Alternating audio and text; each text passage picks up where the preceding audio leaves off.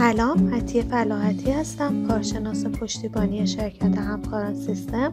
با سری پادکست های حرف حساب در خدمتتون هستیم. امروز می‌خوایم در ادامه مبحث دارایی ثابت در مورد مخارج بعد از تحصیل دارایی تجدید ارزیابی و استهلاک انباشته صحبت کنیم. مخارج بعد از تحصیل دارایی به دو دسته هزینه های جاری و مخارج سرمایه تقسیم بندی میشن. هزینه های جاری هزینه هایی که انتظار میره منافعشون تنها آید همین دوره مالی باشه و در صورتی که به دوره های بعدی تسری پیدا کنه مبلغش خیلی کم اهمیت باشه. که در این صورت به عنوان هزینه دوره منظور میشه و به مبلغ دارایی اضافه نمیشه. مخارج شامل این قضیه میشن مثلا مثل تعمیر نگهداری ساختمان نقاشی ساختمان ایزوگام ساختمان سرویس کاری قطعات یه ماشینالات این موارد چون مبلغ خیلی پایینی نسبت به بهای تموم شده دارایی دارن به عنوان هزینه شناسایی میشن. مخارج سرمایه مبالغیه که اولا از نظر مبلغ با اهمیتن و دوما کاری که انجام میدیم باعث منافعی در سالهای آتی هم بشه. راه شناسایی مخارج سرمایه از هزینه های جاری می‌تونه این موارد باشه. اولا که طول عمر دارایی چقدره؟ باید بیشتر از یک سال از عمرش مونده باشه. با اهمیت بودن مبلغ دارایی دارای منافع آتی باشه. سنجش معقولی از منافع آتی امکان پذیر باشه. که اگه بخوایم مخارج پس از تحصیل دارایی را دسته بندی کنیم به این دسته بندی تقسیم میشن تعویض و نوسازی، گسترش و الحاق، هزینه جابجایی و نصب مجدد، تعمیر و نگهداری و تعمیرات اساسی. حالا در مورد تجدید ارزیابی صحبت می‌کنیم. تجدید ارزیابی به بیان ساده به معنای بروز کردن ارزش دارایی شرکت. در واقع افزایش مبلغ دفتری یک دارایی در نتیجه تجدید ارزیابی اون مستقیما تحت عنوان مازاد تجدید ارزیابی ثبت و در ترازنامه به عنوان بخشی از حقوق صاحبان سهام نمایش داده میشه. حالا در زمینه تجدید ارزیابی چند تا قانون مهم وجود داره. اول اینکه شما وقتی دارایی رو برای اولین بار تجدید ارزیابی می‌کنید دیگه این تجدید ارزیابی رو باید در دوره های 3 تا 5 سال تکرار کنید.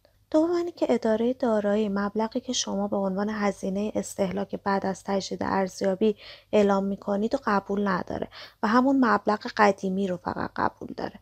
به خاطر همین شما باید همواره دو تا استهلاک محاسبه کنید. یکی استهلاکی که با تجدید ارزیابیه یکی استهلاک دارایی قبل از تجدید ارزیابی. و سوم اینکه اون مبلغی که شما به عنوان مازاد تجدید ارزیابی تعریف کردین نمی‌تونید ببرینش تو سود انباشته یا برای افزایش سرمایه ازش استفاده کنید به خاطر همین راه ثبت این موردها اینجوریه که شما هزینه استهلاک داراییتون رو به مبلغ قبل از تجدید ارزیابی ثبت می‌کنید و ما به تفاوت هزینه جدید با هزینه قدیم و از مازاد تجدید ارزیابی کم می‌کنید و به سود انباشته منتقل می‌کنید که اینجوری به صورت سالانه یه مبلغی به سود انباشتهتون اضافه میشه ولی هزینه استهلاکتون هموز همون هزینه قبلیه.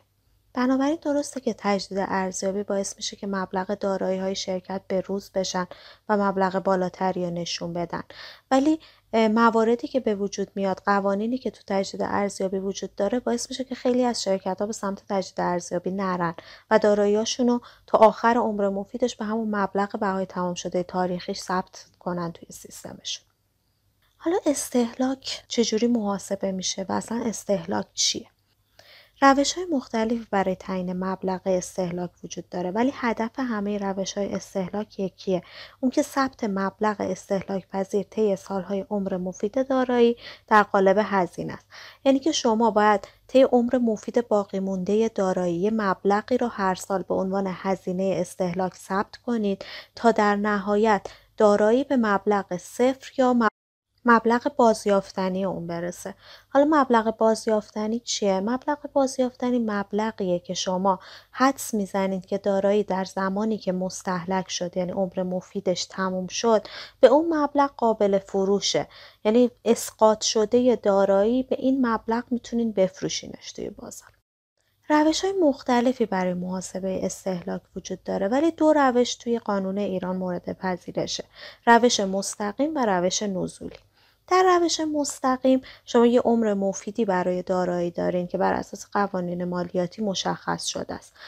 با استهلاک به روش مستقیم ارزش یک دارایی به طور یک نواخت در هر دوره کاهش پیدا می‌کنه تا زمانی که به ارزش بازیافتنیش برسه.